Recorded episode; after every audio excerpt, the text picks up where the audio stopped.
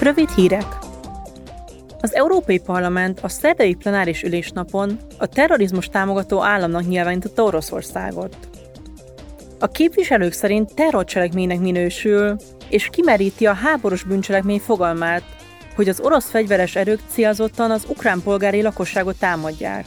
Polgári létesítményeket rombolnak le, és más atrocitásokkal is súlyosan sértik a nemzetközi és a humanitárius jogot.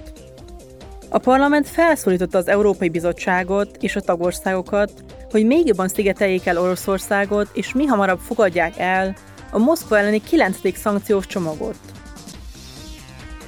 Strasbourgban a képviselők jóvá hagyták a jövő évi uniós költségvetést, amely közel 187 milliárd euró összegű kötelezettségvállást tartalmaz. Az Európai Bizottság eredeti előirányzatain felül a parlamentnek sikerült több mint 1 milliárd euró kialkudnia a kiemelten fontos programok és szakpolitikák finanszírozására.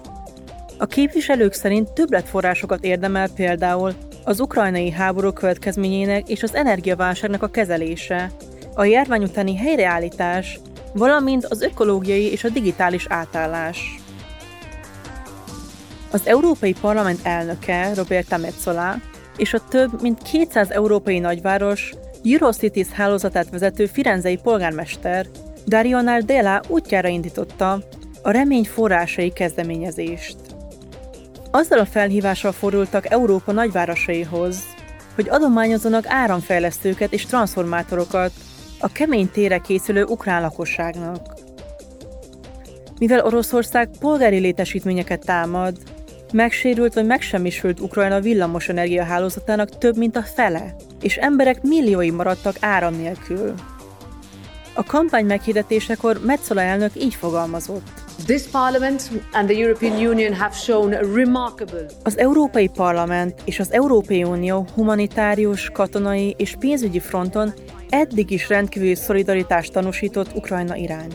Most nagyon is konkrét támogatásra lenne szükségük, hogy átvészeljék a telet.